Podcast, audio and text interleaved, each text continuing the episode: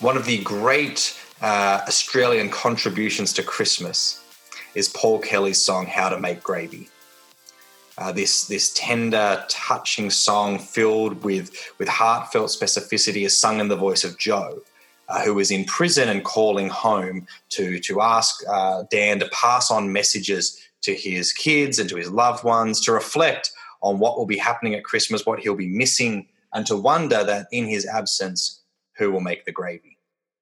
Uh, it's one of my favorite songs, not just of this season. It's a it's a beautiful song, and but I'm forced to wonder, you know, as great art pushes you to do, how much am I just enjoying this song, and how much should this song be transforming how I think about those who are removed from families and friends and support networks in this time because of our prison system.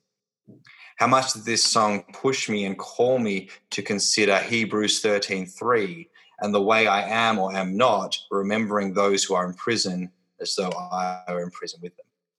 How am I remembering those in prison in this time? How am I remembering those who are looking across their Christmas tables at empty chairs for those who cannot join them because they are in prison? And then how should that remembering launch me into action? How should that draw me into solidarity and relationship with those in prison and into the work of advocacy and abolition? This year has drawn many into conversations and into support of abolition, many now more so than ever calling themselves abolitionists. And so the question is how do they then responsibly and effectively take action? How do we effectively and responsibly shape our understanding of Christian mission, of Christian practice, to include relationships, advocacy, and abolition? Both here in Australia, where we continue to have just irredeemably unjust proportions of Indigenous folks in prison. This continuation of the settler colonial violence to lock away and isolate and remove Indigenous youth and adults. This unchecked violence to black bodies through our prison and policing system. How are we drawn to responsible action in light of that? How do we not only sing this song, but walk this walk? Similarly, how do we think of those who are in who are held sim- in jail simply because they cannot pay bail? This punishment of those who are poor and and this isolation and removal of people from their families simply for this you know technicality how are we drawn into that action? And this is obviously a big question here in australia but also in the us where my guests uh, join me from today. Welcome to love rinse repeat a podcast recorded on Darkinjung land by me liam miller he him his. My guests today are david brazel and sarah pritchard and they are the founding co-pastors of apostles fellowship a non denominational Christian church, as well as Abolition, Abolition Apostles, which can be found at abolitionapostles.org, an international jail and prison ministry based in New Orleans, Louisiana. It was a privilege to talk to David and Sarah about their work in Abolition Apostles, their, uh, their letter writing ministry, their abolition campaigning, and, and so much more that they are doing. Thank you for joining. Merry Christmas.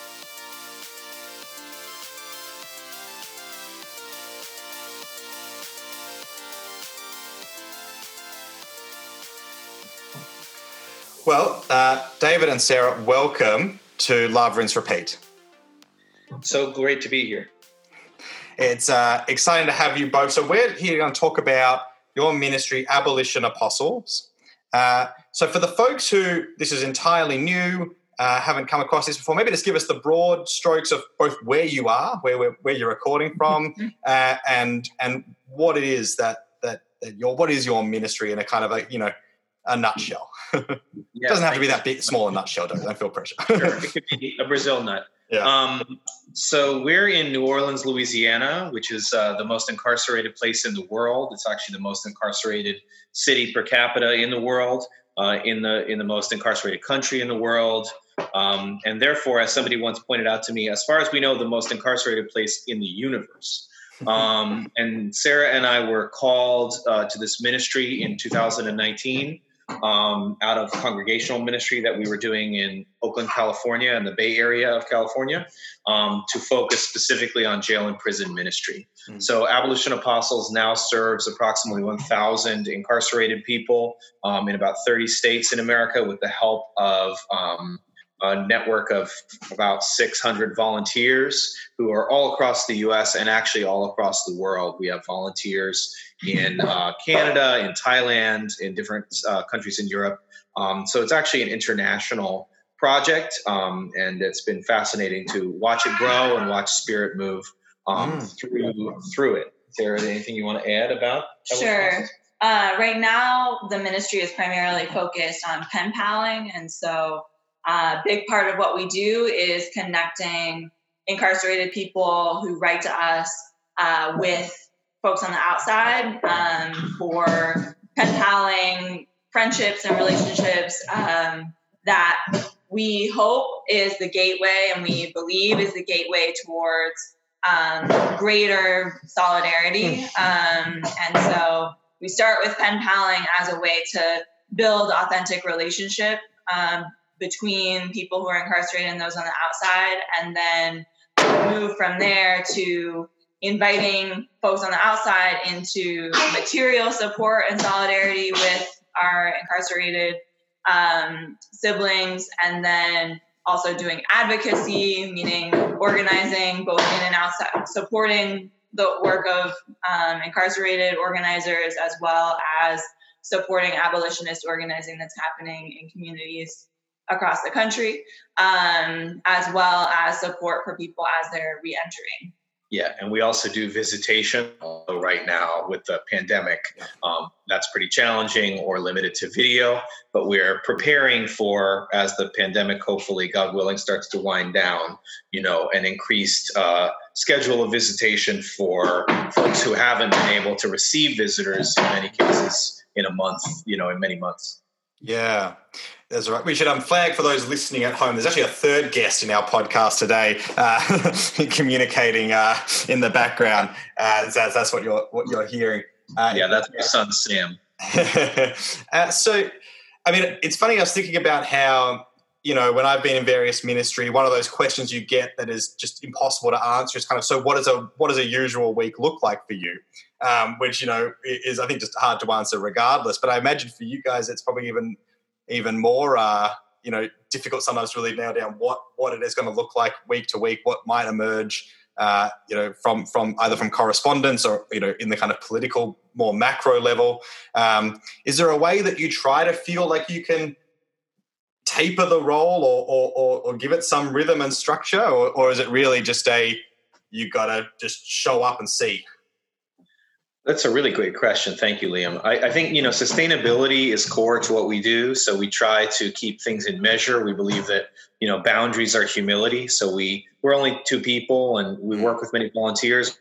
But you know there, there's limits to what we can do. We have a young son who you can hear. Um, we both we're bivocational, so you know we're non-denominational Christian pastors. So we're not paid by anybody either for our pastoral work or our ministry. Um, so we have other jobs that we do. So all that has to be kept in balance um, in order to make this work possible, which is also part of why we're so dedicated to organizing volunteers and then effectively delegating and in fact doing leadership and spiritual formation um, as part of what we do because for us this is actually it's an organizing project and we actually believe that the kingdom of god is an organizing project you know the dispatch of the 12 in the gospels is an organizing project um, the great commission is an organizing project so um, that's part of our vision with this um, and uh, you know the, the really explosive growth of the ministry in 2020 as a result of the pandemic and then uh, of the national uprisings in the US following the murder of George Floyd um, have really brought a lot of people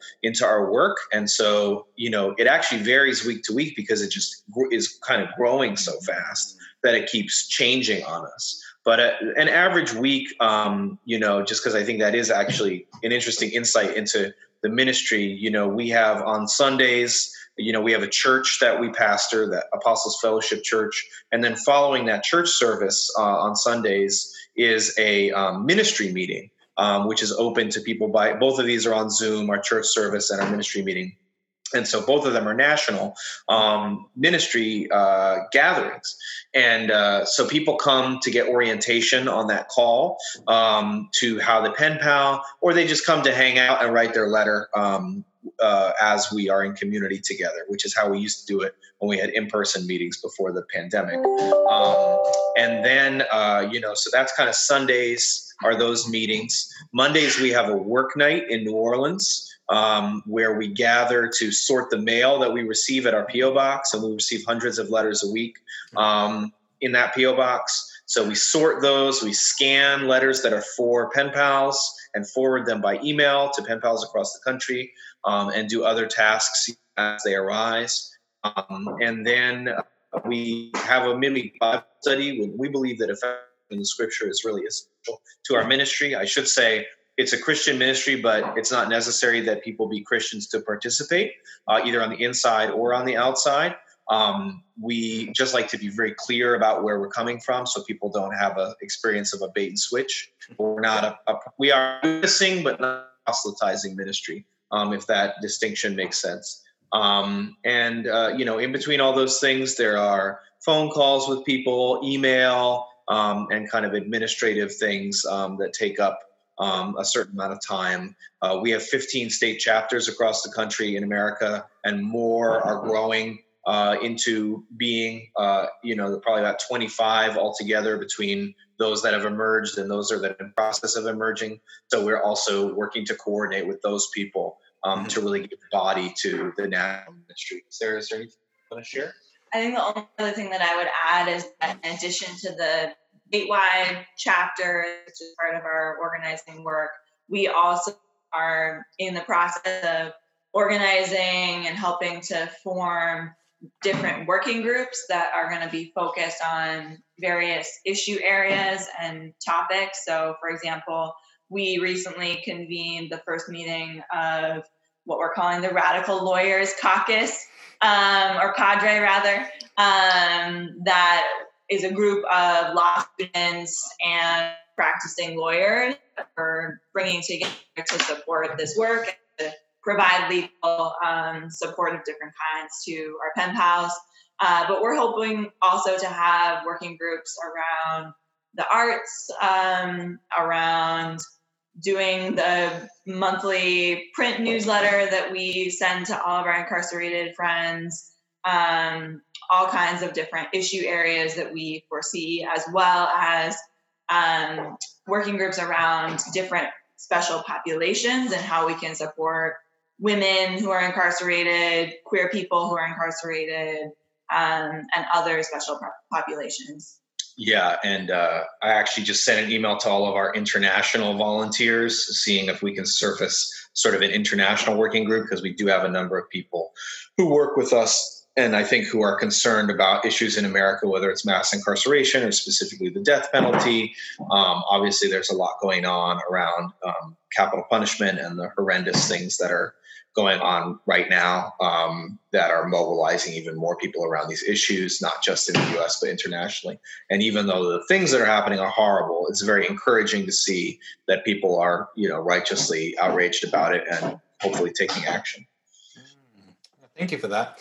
So here's a question, you know, that that might be on some people's minds is okay. You just you've you know kind of come to this place, kind of start a church or start a ministry, um, and and so I mentioned to you before we started recording that, like when before I was in the role I'm in now, I was in university chaplaincy, and I remember we often had this conversation of when we were going to be like pitching ourselves, like you know, like um, framing who we are and trying to entice people along. It's like, okay, do you start with, look, we're just a we're a Christian group and we're going to be doing Bible studies. And then through that, you start raising questions of, hmm, I wonder if this reading of Mark makes us think about, say, prison abolition or, or something like that, with the idea that maybe that'll entice, you know, just regular run of the mill for Christian folk to come in and then expand. Or do you go like, hey, we're about this topic and it comes from our faith, but this is what we're really pitching on. And so I wonder how you guys felt going into this, you know, to, to really center this, um, and I don't mean this in a flippant way, but like kind of a, a single issue, because it's a tent pole issue, right? It's, it's, obviously a much broader issue, but like to really center abolition. Um, and, and, this is who we are, and this is what the identity is. um, and it's a Christian ministry, and it, and it does a lot of different things. But like, did you guys wrestle with that? That like, okay, is it going to like, you know, alienate too many from the beginning, or or have you had that kind of pushback of, hey, you know, the church is about the gospel, and yes, that might lead us into X, Y, Z, but this should be the centering thing. I just wondered how you've kind of, you know, moved into that and have addressed any of the kind of maybe critiques that I can imagine you might have faced. Yeah, I really like your questions, and that's a great one. Thank you. I mean, in some ways, a true thing to say that also is a little bit of an out is that you know we received this ministry as a as a vision from God and as a as a commandment to focus on this ministry in specific. So therefore, it wasn't as much act of will ratiocination. Um, these deliberations weren't weren't part of the picture in the same way that they normally would be. Um, and so we didn't have, you know, the the occasion to kind of hem and haw about it. But I would also say that like uh, it grow this work goes out of many years of secular community organizing and and and church organizing that kind of grows out of that secular community organizing. And uh, you know so we lived in california in the bay area for many years uh, very involved with Occupy Oakland and, and post Occupy activism, and saw in the course of years of that that um, secular organizing um, frequently led to conflict, to burnout, um, to fracture, um, and that basically there were spiritual foundations lacking for this work. And really, that's what led us into doing our church work uh, and the church that we had in Oakland, the Agape Fellowship, um, or agape, as some people say, but we say agape. Um, and, uh, we had that church for five years, and that was very much a social justice oriented church meant to give uh, found, spiritual foundation for the movements of our time Occupy, Black Lives Matter, um, and similar movements. Um, and so we were always serving artists, activists, and queer folks. And that church was an experiment in a kind of, um, we called it a Christian interfaith church because we are Christian pastors, but um, some of our mentors had guided us into a more open framework. Um, and so we were kind of experimenting with what does it mean to serve people who are seeking spirit, whether or not you know that's known by the name of Christ. And our experience at the end of that work, church work, made it very clear that we were not in the in our integrity if we were not giving witness to the saving power of the name of Jesus. Um, and I say that fully conscious of like how conservative that probably sounds, um, and you know all of the challenges that that can represent for people. But that's our David and Sarah's witness. So it's our honesty and integrity to stand in that. Mm-hmm. And so the work that we do now, like you know, like as Paul says, we're not ashamed of the gospel. So we're always really clear about where we're coming from as Christians, but it's also invitational to say, if you want to support people who are incarcerated, that that's enough for you to come join this work. And if you are incarcerated, there are no strings attached to receiving support for this ministry. And we're Christian. So if that really doesn't work for you, we can recommend other things that you can mm. connect with. But this probably is not the right party for you. Mm. You know, and so our hope is that, and again, we trust God and He will give the increase, that the balance we're trying to strike of a of a of a of a secular religious interface in this ministry is is one that is witnessing to people on the inside and outside, but not uh, bluntly proselytizing, but also shows like there are Christians for whom abolition, anti-capitalism, anti-white supremacy are normative, and in fact are the gospel. Mm-hmm. And you know that's also part of why like a lot of our church work is theology, liberation, Bible study, um, you know, just kind of help people to to stand radical gospel and to out of like the the academic where it's been hidden in in fancy commentaries and into like you know just um, the practical life of activists but also just young people. You know so many of the people that are working with us now are um, have been politicized by this year. This is mm. the first moment. You know there are people in the earlier part of their 20s who this like uh, we work with undergrad you know college undergraduates. Yeah. Quite young people. Um, many of whom are christian.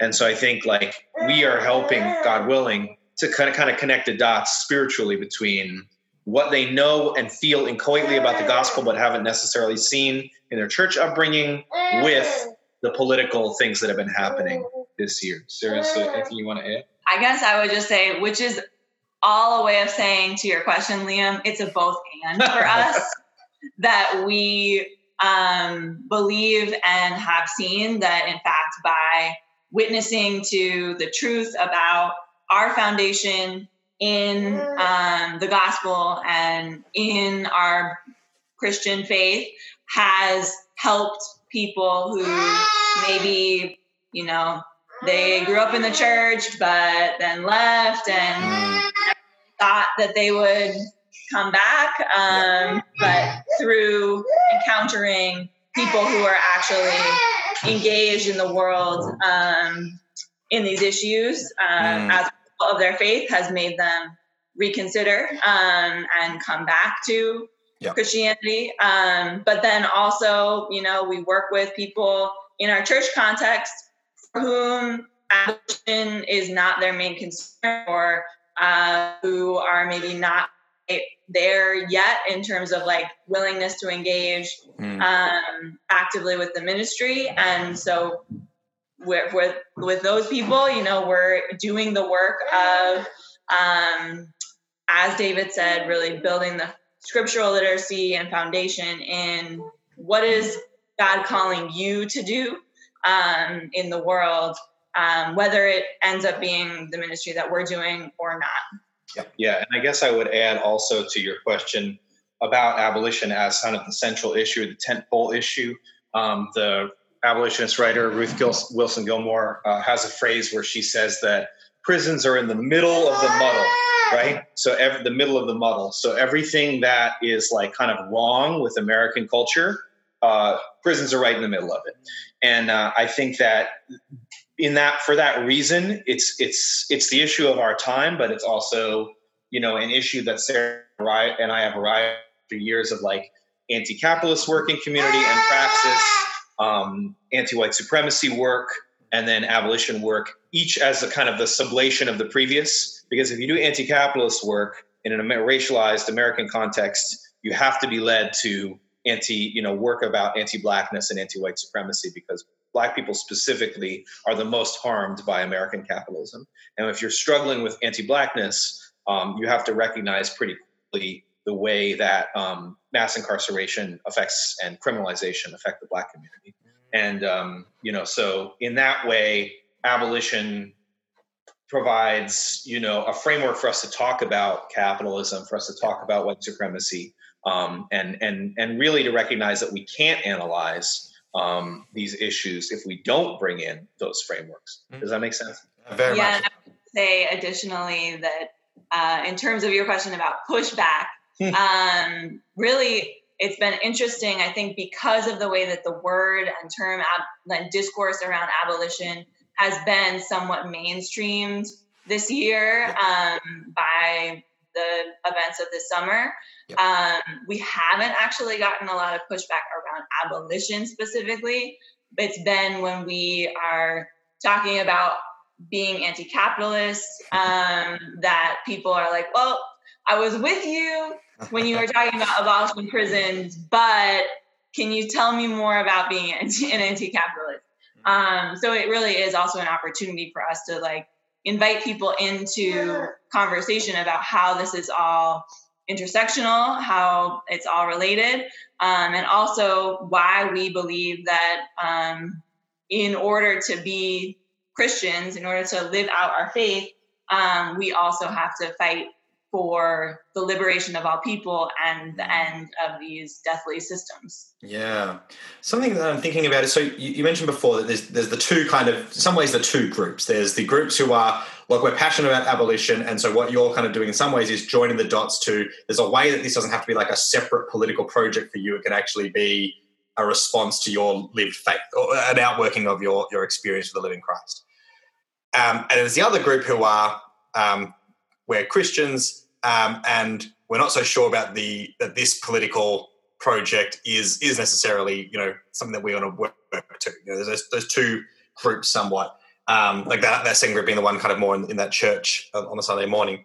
Um, and I guess for a lot of folks who are probably going to be listening to this, that's probably you know, if you're in a more, you know, congregational role or, or you're just in a, in a church as a member, that's probably more of the group that you're gonna be engaging with a lot. And so I guess I'm curious about any insights you've had with with working with some of those folks on, um, on you know, on how you work with folks who you know. To, to make those connections, right? And, and whether it's to abolition or whether it's, as you say, to different projects, um, because I'm sure lots of you know pastors or, or just Christians who want to like you know help someone see that why this topic matters and and and, and should matter because of you know our faith in Jesus. Um, you know that can be a frustrating experience sometimes to try to feel like you're trying to pull people into that, and sometimes we do it very poorly because because we let that frustration be the driver, um, or sometimes we do it poorly because we just you know give up. So I guess you know insights that you've had in trying to help folks, you know, see that their faith can, should, might lead to various kind of you know political justice projects absolutely. Well you know sarah and i both have although we are non-denominational pastors we both have a lot of formation in denominational churches. Uh, uh, sarah came up in the methodist church and i am an adult convert who was baptized in historically african american methodist church in oakland. Um, so you know we're shaped by a wesleyan tradition. Uh, we attend a Baptist church here in New Orleans because that's the church, you know, where God called us as congregants in addition to our own church work. So even though, you know, in many ways our take on the gospel, I think, is experienced as radical by a lot of folks, we don't sort of have a, an idea that it's us over here and, you know, these other folks over here who are liberal or, or not or conservative you know it's it's one lord one faith one baptism right and that's the kind of the mystery of, of the body of Christ in the world. So we, we view it as, as, as essential to work across the spectrum of um, a political and theological understanding. And for us, this just is about um, uh, a basis in the scripture, right? And like part of like why we do political education um, with our people, including theological, political education, um, to show them like these are the scriptures that are relevant. This is um, the history of interpretation of scriptures that shows um, why we put the emphases that we do. You know, the uh, the Black liberation theologian James Cone says that the single central message of the Bible is liberation. That's his claim. You know, got in a lot of trouble with white theologians in the 70s and 70s um, for making that claim. But we believe that Cone is correct in that claim.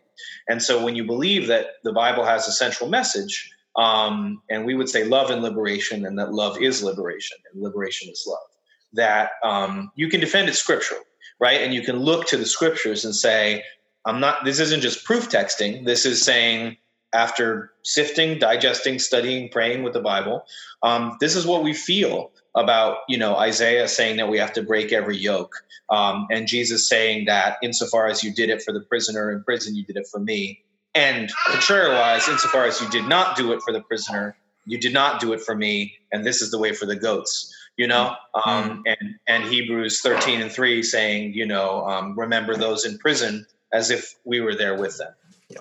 Us, like, but we hope we will be able to um, meet with other Christians of different denominations, different understandings on the basis of scripture and also on the basis of church traditions and, and great teachers, mentors, people who have liberators, um, you know, from the different denominations and from non-denominational um, traditions that that give us these resources. Because ultimately, it's it the real scriptural basis is love your neighbor as yourself, mm. right? Um, that's you know that's the core, um, and and if we are doing that and we consider who is the neighbor, like as in the parable, the neighbor is who is in a bad way because of um, the way that because that have happened, and so we know that people are in a bad way. We we look to help them, and nobody, you know, nothing can separate us from the love of Christ, right? Mm. We preach. We love to talk about Romans eight when it's about us, but how about when it's somebody in a prison cell? How about yeah. when it's somebody on death row?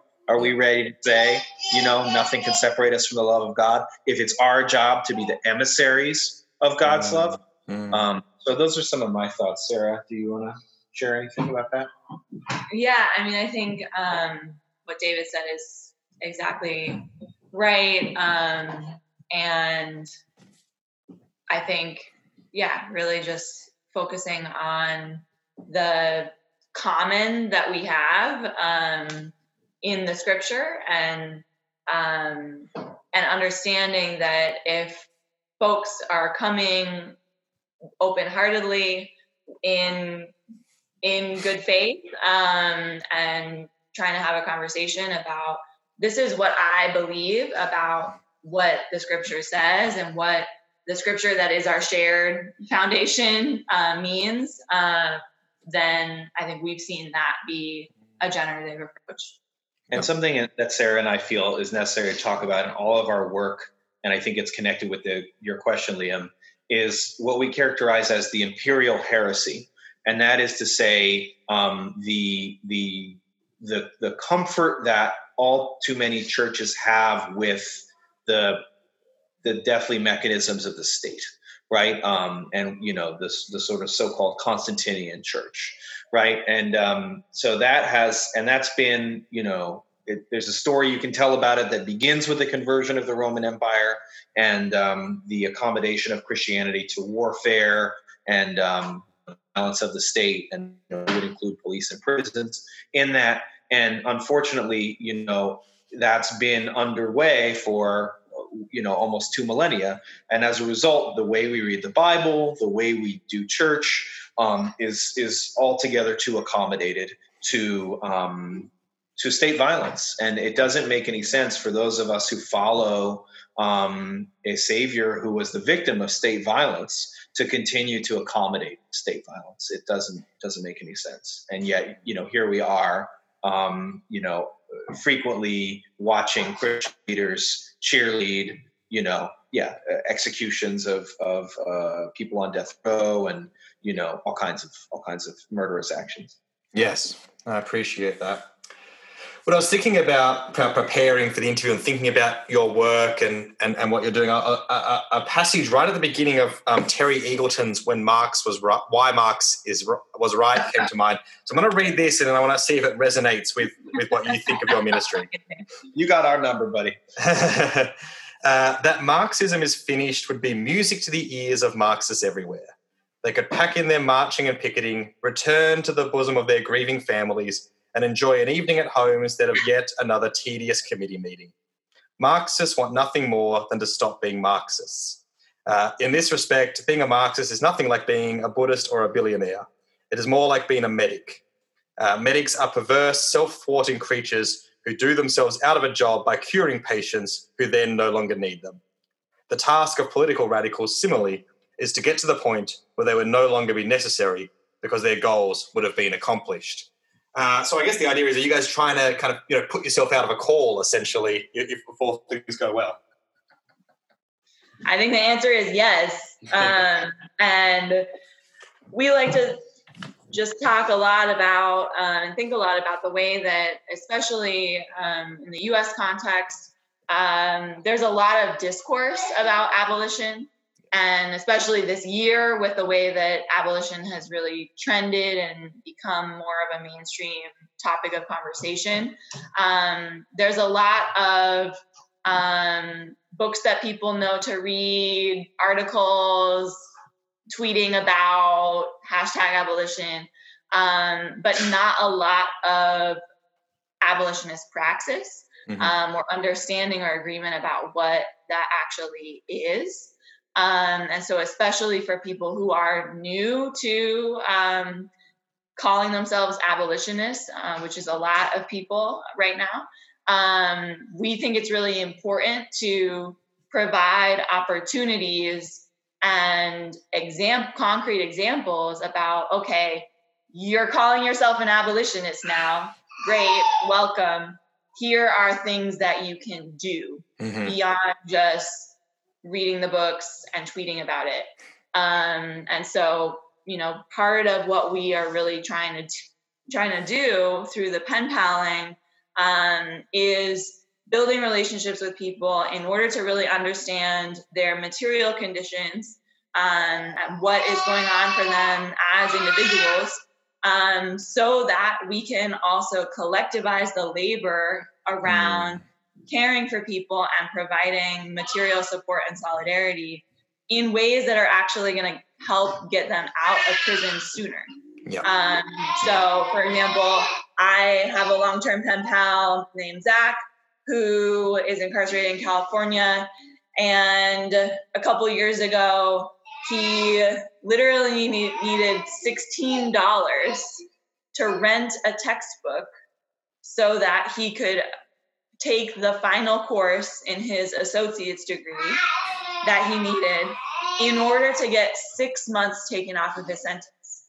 Oh, wow. And it was $16 that he didn't have. He didn't have any way of accessing the $16 that was standing in the way of him and six months taken off of his sentence. Yeah. Right. And there's so many examples of these things um, that stand in people's way that actually, if you have support around, um, will actually get them out of prison faster.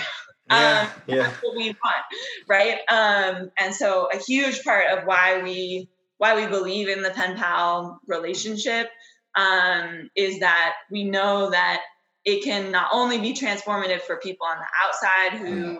may not have experience with um, the prison industrial complex, but also because we know that so many people who are corresponding with on the inside actually don't have friends or family who they're in touch with. Um, and so pen paling becomes a vital lifeline for them to actually get the support that they need.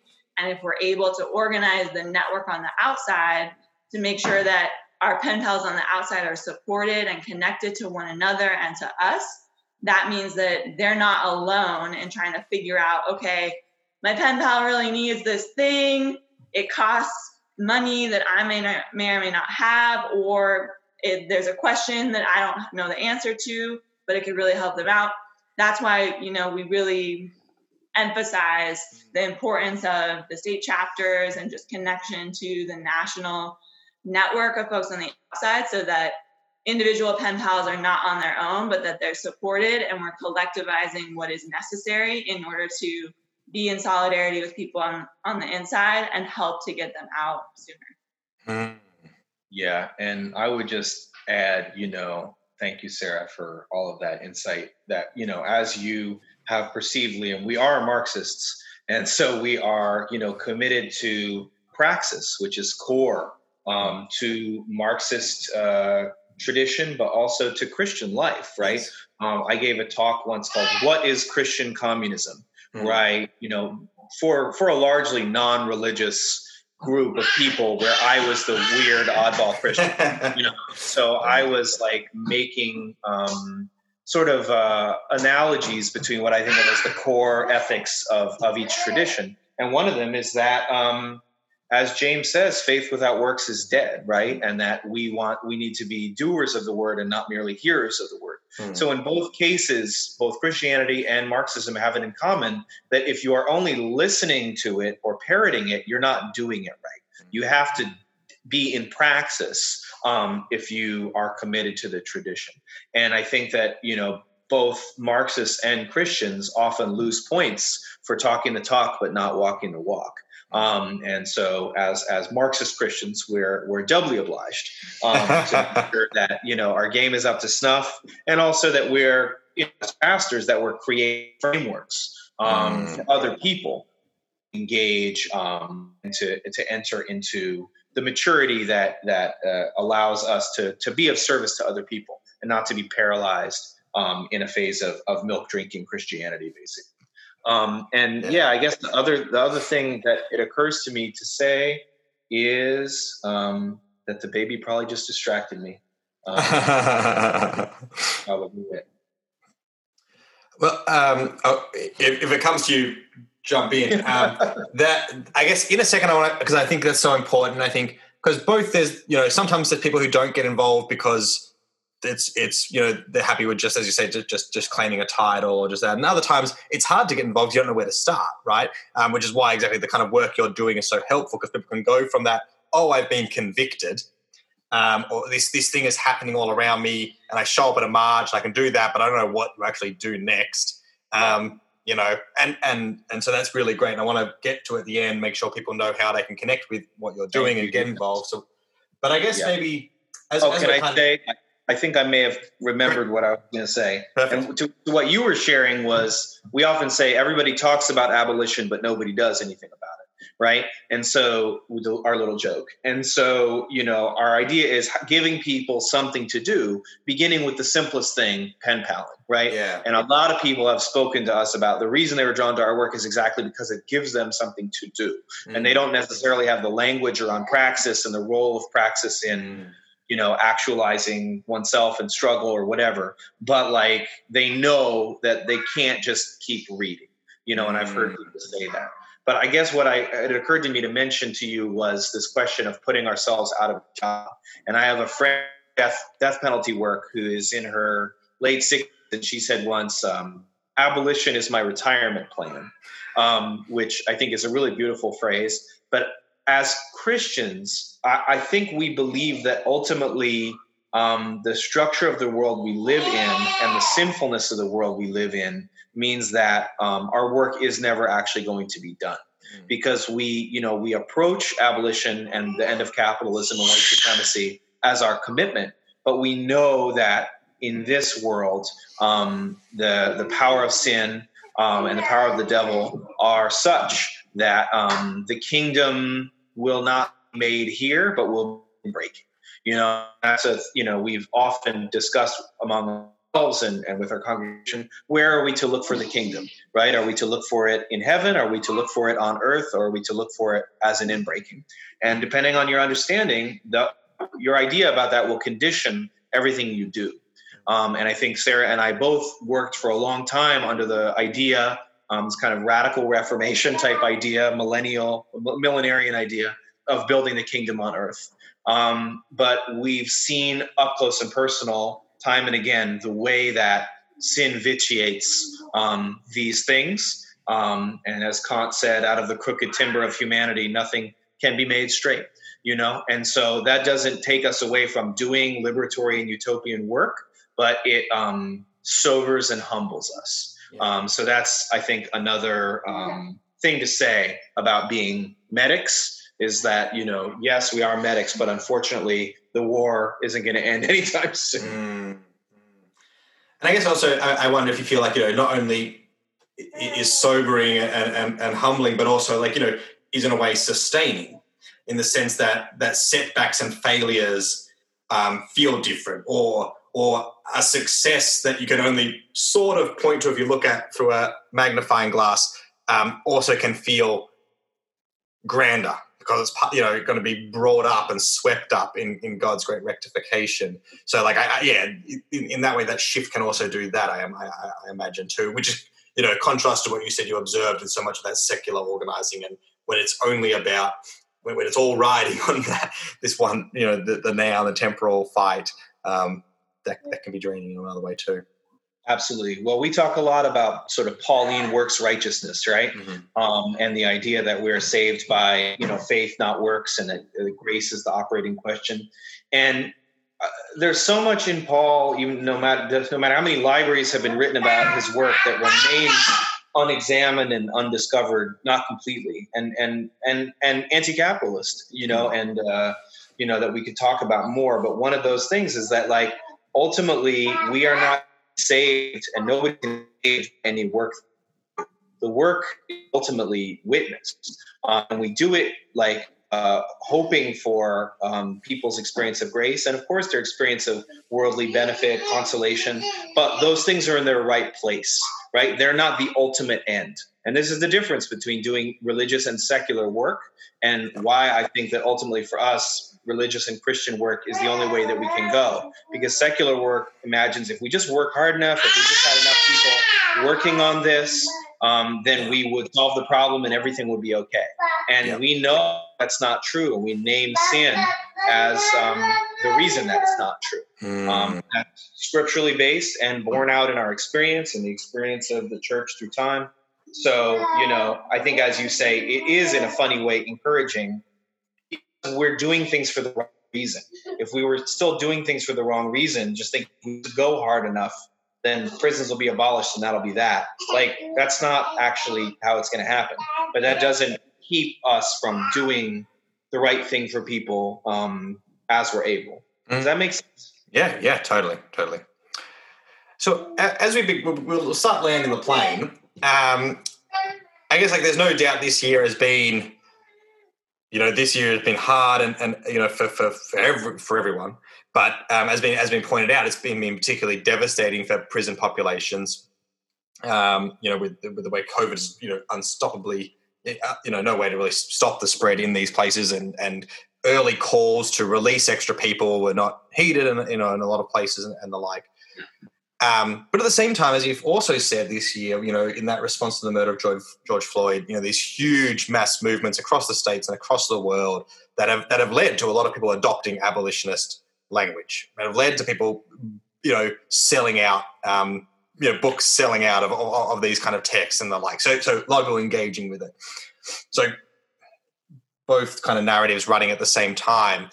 I guess not wanting to kind of you know in any way cheapen the, the, the, tragedy and the death and the and the and, and, and the loss of this year, um, I guess what have been some of the, the those like signs of hope that you've been clinging to through this year? Either it can be at that macro level, or it can be like individual experience you've had with with pen paling or with other little victories, you know, or, or what what, is, what are those kind of I guess those little um, yeah signs of hope and and that, that, that have kind of struck you or, or that you're going to like kind of reflect on as we you know getting into a new year and you take stock? What you know do you have anything that comes to mind in, in that regard?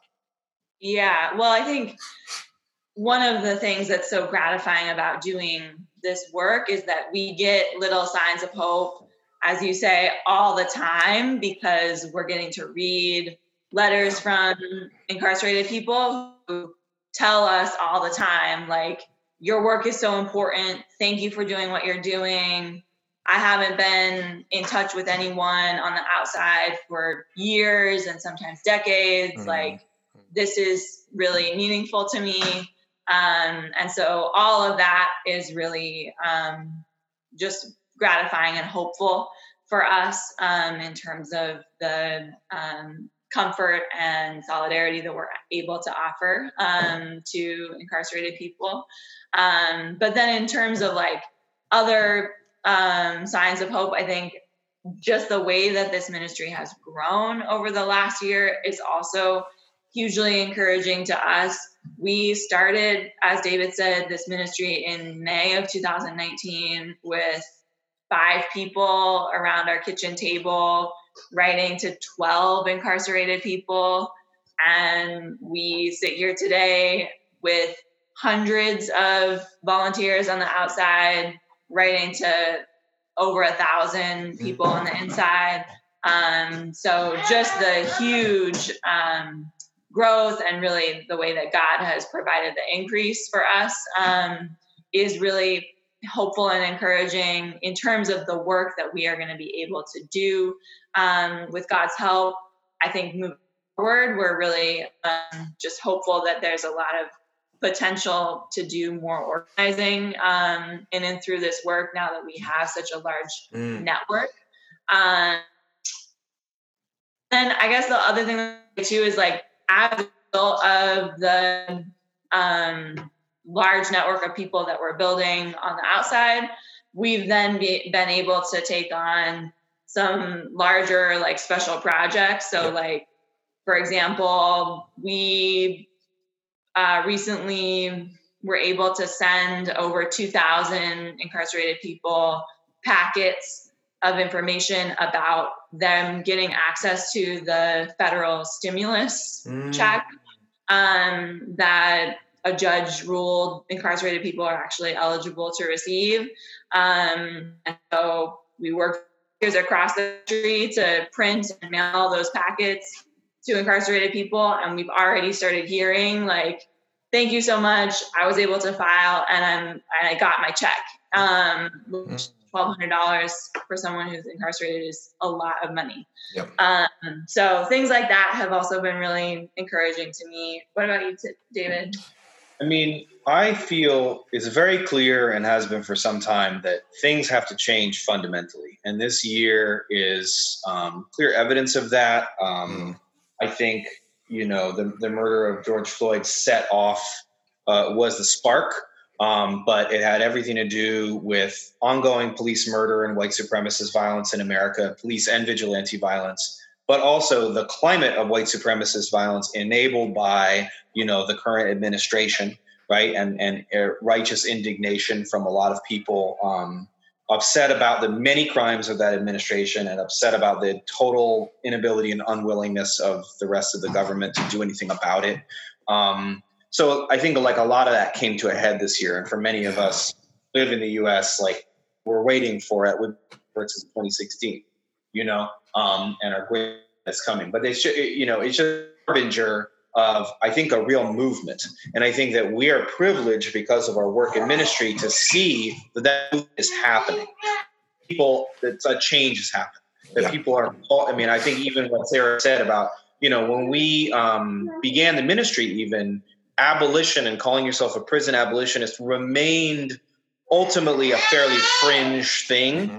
Um, and if you describe yourself that way outside of certain leftist circles, people would be like, "What are you talking about?" Yeah. You know, and that was last year. Yeah, um, wow. So just, hmm. just, in one year's time, you know, uh, I, I always say that the bellwether is the the the uh, uh, Mariame Kaba essay uh, call, you know, in the New York Times that yes, we actually, actually literally abolished the police. Mm. You know, and like that was in the New York Times. Yeah, it's incomprehensible. Um, that last year that that would have been published in the New York Times. You know, mm. so um, for me, the real encouragement is that sense that there's a new spirit. Is something is not about a change of the president. Um, you know, that's not. It's a different yeah. thing um, than what people are able to attend to, what they're able to see. Um, but I think we see it and, and are encouraged by it. Mm. And we also, uh, you know, uh, as part of the pandemic, Sarah and I helped start a mutual aid society here in New mm. Orleans, which is one of the earliest places hard hit by the pandemic. And so we were able to, you know, provide tens of thousands of meals to uh, incarcerated people with a network of volunteers, not to incarcerated people, excuse me, to people in need of food. Um, and uh, you know just seeing the way that many many hundreds of volunteers were engaged in that project yep. um, meeting need at their own expense at some danger to themselves mm. um, speaks to me also of like a sense that on the one hand things are irre- irremediably broken in this society um, because of capitalism because of white supremacy and on the other hand people are refusing to ex- accept that yep. Um, in a way that's new I think uh, I'm 42, so it feels new to me um, in my political life and consciousness that many, many people are like, it's all broken, and we're not waiting for anybody to come fix it anymore. Um, so that's really encouraging to me. Yeah, 100%. So I guess, um, you know, a bunch of people might have tuned into this because they're already engaged and involved and just wanted to, you know, hear the conversation. Uh, some might have been because they're kind of vaguely interested in this abolition thing and now they want to go further. Um, how do they go further with you guys? How, how, how do people make connections? What's the easiest way to, way in uh, if, if people want to? I guess you know maybe more and more so for the folks maybe watching from the states, but I know you, as you said before, you've got international chapters as well. So just yeah, let us know how people can can get in touch and get involved with with with your work. Absolutely, thank you, and we welcome international participation. So please, wherever you are in the world, get in touch with us. Um, you know, the easiest way, if you have email access, is to write us at abolitionapostles at gmail. Um, Sarah and I are committed to uh, being accessible and available. Um, so you will hear back from us directly. Um, you can check out our website, which is abolitionapostles.org, which has mm-hmm. a mission statement, more information about the ministry, um, other materials like that. Um, we're also active on social media Facebook, Instagram, and Twitter um, if you want to connect that way. And so that's a, all those are great ways to make first contact. And then from there, we can orient you to um, uh, pen paling through our weekly orientation um, and share other resources, our Bible studies um, and uh, political education um, sessions and so forth um, are all available. So uh, we would welcome um, all participation. This is uh, entirely volunteer run and donation based ministry. Um, so, you know, we also accept uh, donations um, via Venmo, which all goes to People's Commissary. Um, and so we, you know, will contribute money or um, are able to contribute labor uh, or just prayer. Uh, we would appreciate prayer um, because we know that that you know is the foundation for for all that we're doing. Is there anything you would add, Sarah? No, I think that's great. Excellent. Thank you. Well, yeah, um, the website and that will be in the show notes, and people can check that out and, and, and shoot on an email. And uh, yeah, it's just been wonderful to, to hear about what you're doing and and the impact it's having. Um, and and I just pray and hope that it will, it will continue to expand as as greater resources and greater um, change in people's outlook and expectations, uh, you know, continues to grow. So thank you for joining us on Love, Rinse, Repeat, and hopefully we'll chat again soon sometime. Thank you so much Thank for having so us, Liam. Liam.